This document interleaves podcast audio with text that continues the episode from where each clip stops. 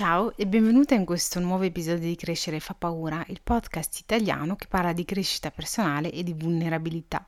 Io sono Stiam e per tutto il mese di gennaio ti accompagno ogni giorno con un nuovo episodio di pillola di crescita personale per darci forza a vicenda e eh, cominciare al meglio questo nuovo anno. Oggi voglio parlarti di tre libri eh, che ho amato quest'anno, che ho letto quest'anno che ho amato, che penso che siano eh, che rientrano nella categoria dei libri della vita, i libri che ti illuminano, che ti fanno scoprire cose su di te stessa, che, che, che in qualche modo rivoluzionano la tua vita, il tuo modo di vederla, il tuo modo di vedere gli altri e il mondo. Eh, sono libri, ci sono due libri di crescita personale, sono crescita personale e psicologia, in realtà è più psicologia che crescita personale, e, um, e un libro che è un romanzo italiano eh, che eh, ho adorato quest'anno e che, di cui mi va di parlarti. Quindi cominciamo subito eh, da, dal libro, da due, dai due libri di psicologia per finire con il libro di, dell'autore italiano, del romanzo. Quindi cominciamo dal primo, Attached di Amir Levin. Eh, lascerò tutti i titoli nella descrizione del podcast eh, per poterli ritrovare. E, ok, quindi Attached di Amir Levin. Allora, c'è una ricerca scientifica che spiega come noi, in quanto esseri umani, sviluppiamo e creiamo dei legami e una forma di attaccamento con gli altri. Si chiama Attachment Style Theory e gli psicologi hanno iniziato a parlarne negli anni 50. Il libro mette l'accento sulle relazioni sentimentali di coppia ok? Questo di cui parliamo oggi, ma capire qual è il tuo attachment style e quello della gente che ti circonda ti aiuterà in tutte le sfere della tua vita, dalla tua relazione con i tuoi genitori a quella con i tuoi colleghi a quella con i tuoi amici. Abbiamo tutti uno stile di attaccamento che influenza la nostra attitudine, il nostro comportamento, come prendiamo delle decisioni e come reagiamo a certe situazioni. Questo tipo di attaccamento dipende dall'ambiente in cui siamo cresciuti e dall'influenza che hanno avuto su di noi le persone che ci hanno cresciuti. Esistono essenzialmente tre tipi di stili di attaccamento, poi eh, esistono altri mix, vari mix tra questi tre tipi, il sicuro, l'ansioso e l'avoidant, colui che evita.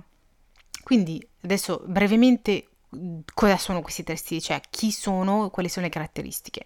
Il sicuro, l'attaccamento, lo stile di attaccamento sicuro è eh, di colui che è emozionalmente indipendente, si sente safe, fa sentire safe le persone che sono con lui, è stabile eh, emotivamente, sta bene da solo, non sente il bisogno di piacere a tutti i costi uh, a tutti e sa porre dei limiti per proteggere la sua pace.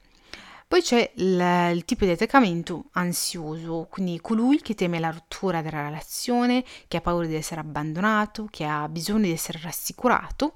C'è l'avoidant, colui che evita, colui che ha paura di creare dei legami forti e profondi tiene le sue distanze eh, fisiche, emotive e ha difficoltà ad aprirsi e avere fiducia negli altri.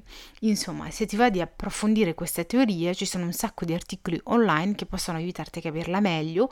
Questo libro è un, è un inizio, una finestra, diciamo, sulla teoria e numerosi esempi e aneddoti che sono raccontati, calati nella vita vera, sono utilissimi per capire meglio se stessi e gli altri.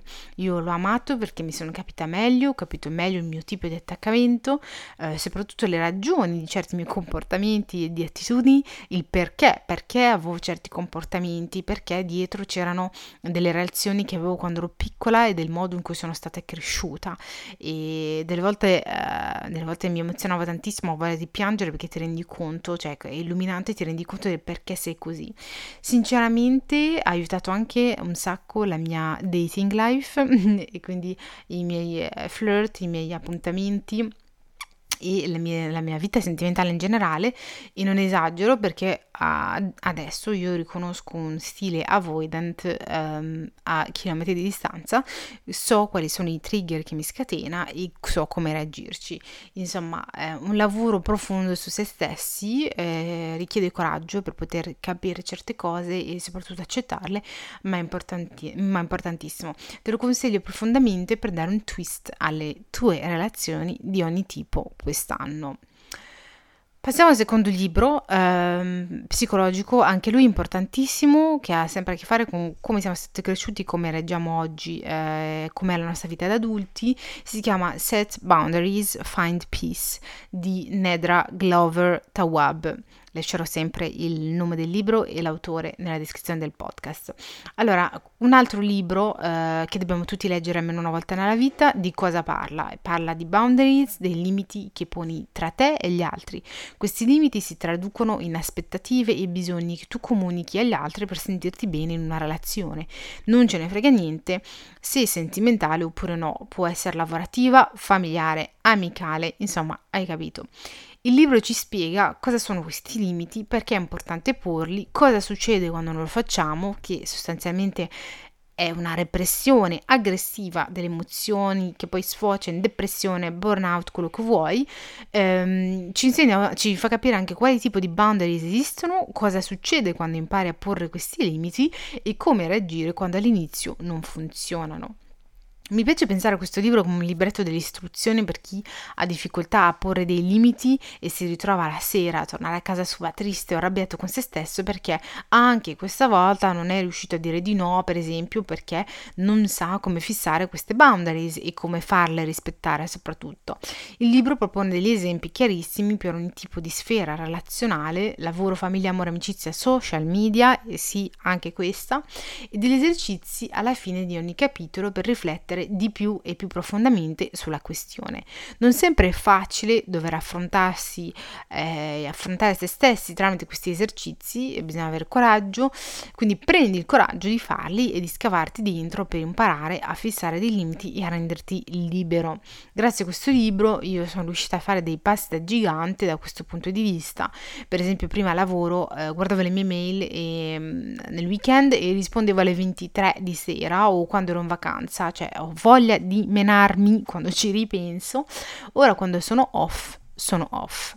La prima volta che ho guardato negli occhi il mio capo gli ho detto non ti ho risposto perché era il weekend e per me il lavoro, il weekend non esiste, perché è il momento in cui ric- mi ricarico per tornare in forma lunedì e raggiungere il mio obiettivo settimanale in maniera efficace frasi che mi ci sono volute ore per formulare, per poterlo dire al mio capo. Mi sono preparata, mi, cioè, veramente sembrava che mi stessi preparando per un torneo di box. Ecco, non è stato facile, non è stato facile, ma una volta detto, una volta in cui eh, beh, lavoro hanno cercato comunque di spingere questi limiti perché la gente si era abituata a te che lavori anche il weekend, che guardi i tuoi email anche quando sei in vacanza.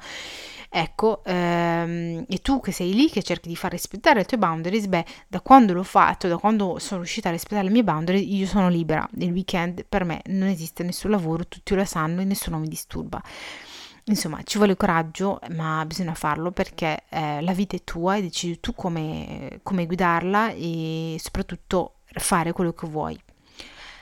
Ultimo libro, romanzo. Ehm, uno dei libri, dei miei libri preferiti di quest'anno, tra l'altro letto agli sgoccioli di dicembre, è La pura vita di Gianluca Gotto. Allora, dimmi una cosa, prima di parlare del libro, dimmi una cosa, ti è mai capitato di fare una bucket list delle cose che vorresti fare almeno una volta nella tua vita prima di morire?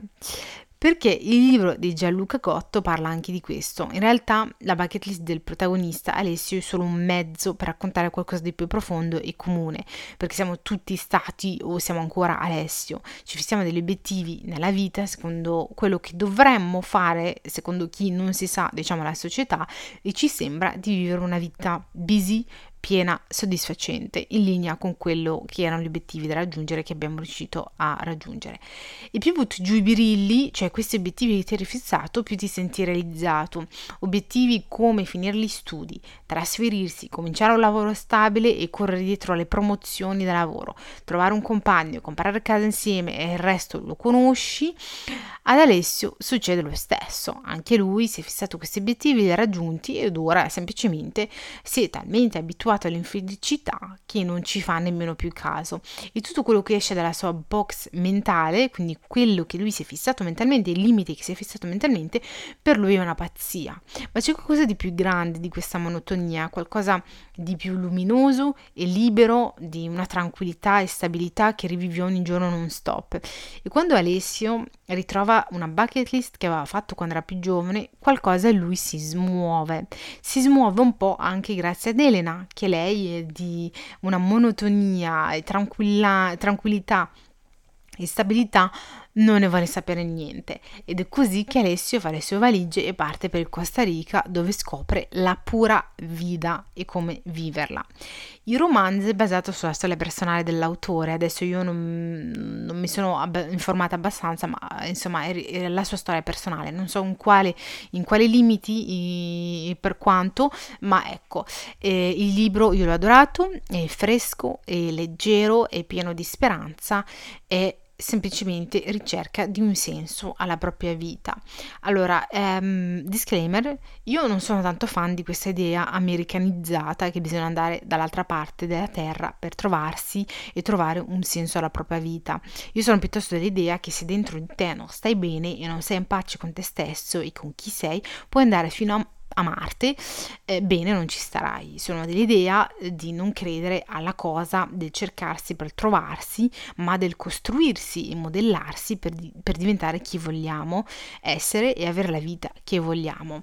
Uno può trovare un senso alla sua vita nella città in cui vive o trasferendosi in un'altra città, non deve essere un viaggio tropicale e catartico a fare o a farlo, ma questo non mi ha mm, impedito di apprezzare il, libro e l'idea della bucket list che se non muovi il culo per realizzare le cose che c'è scritto su rimane solo una lista. L'anno scorso mi sono permessa di fare delle nuove esperienze che ho sempre sognato di fare ma che non facevo mai. Perché? Eh, non capivo, eh, cioè procrastinavo da tipo sempre, domani lo faccio, settimana prossima lo faccio, prenoto dopo, guardo i biglietti dopo e alla fine non lo facevo mai.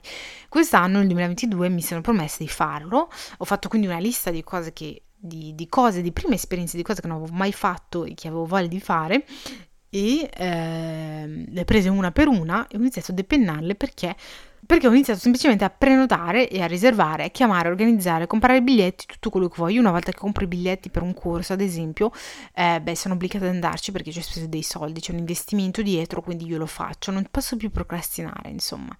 E quindi le ho fatte tutte e 27, tranne una che eh, quindi rimetto nella bucket list del 2023 che eh, prenoterò co- eh, così non avrò più nessuna scusa per, per, non farlo e quindi vale anche per te. Um, ecco, quindi prenditi l'impegno con te stessa, prendi il tuo calendario di quest'anno e cala nel tuo calendario le cose che vuoi fare, organizzale, rendile concrete affinché escano dalla tua testa, diventino vere e tu ti senta, senta che sono realizzabili.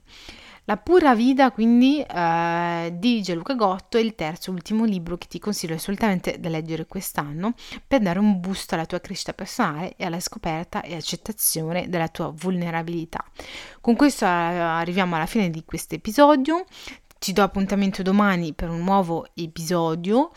Ehm, io ti dico grazie di essere arrivata fino a qui, grazie di avermi ascoltata. Se ti va di supportare il podcast, eh, lasciami delle stelline, 5 stelline. Se ti va di chiacchierare, vieni su Instagram, ti lascio il nickname ehm, nella descrizione del podcast, così puoi venire e possiamo chiacchierare e conoscerci. Intanto io ti dico domani, ti abbraccio forte, siamo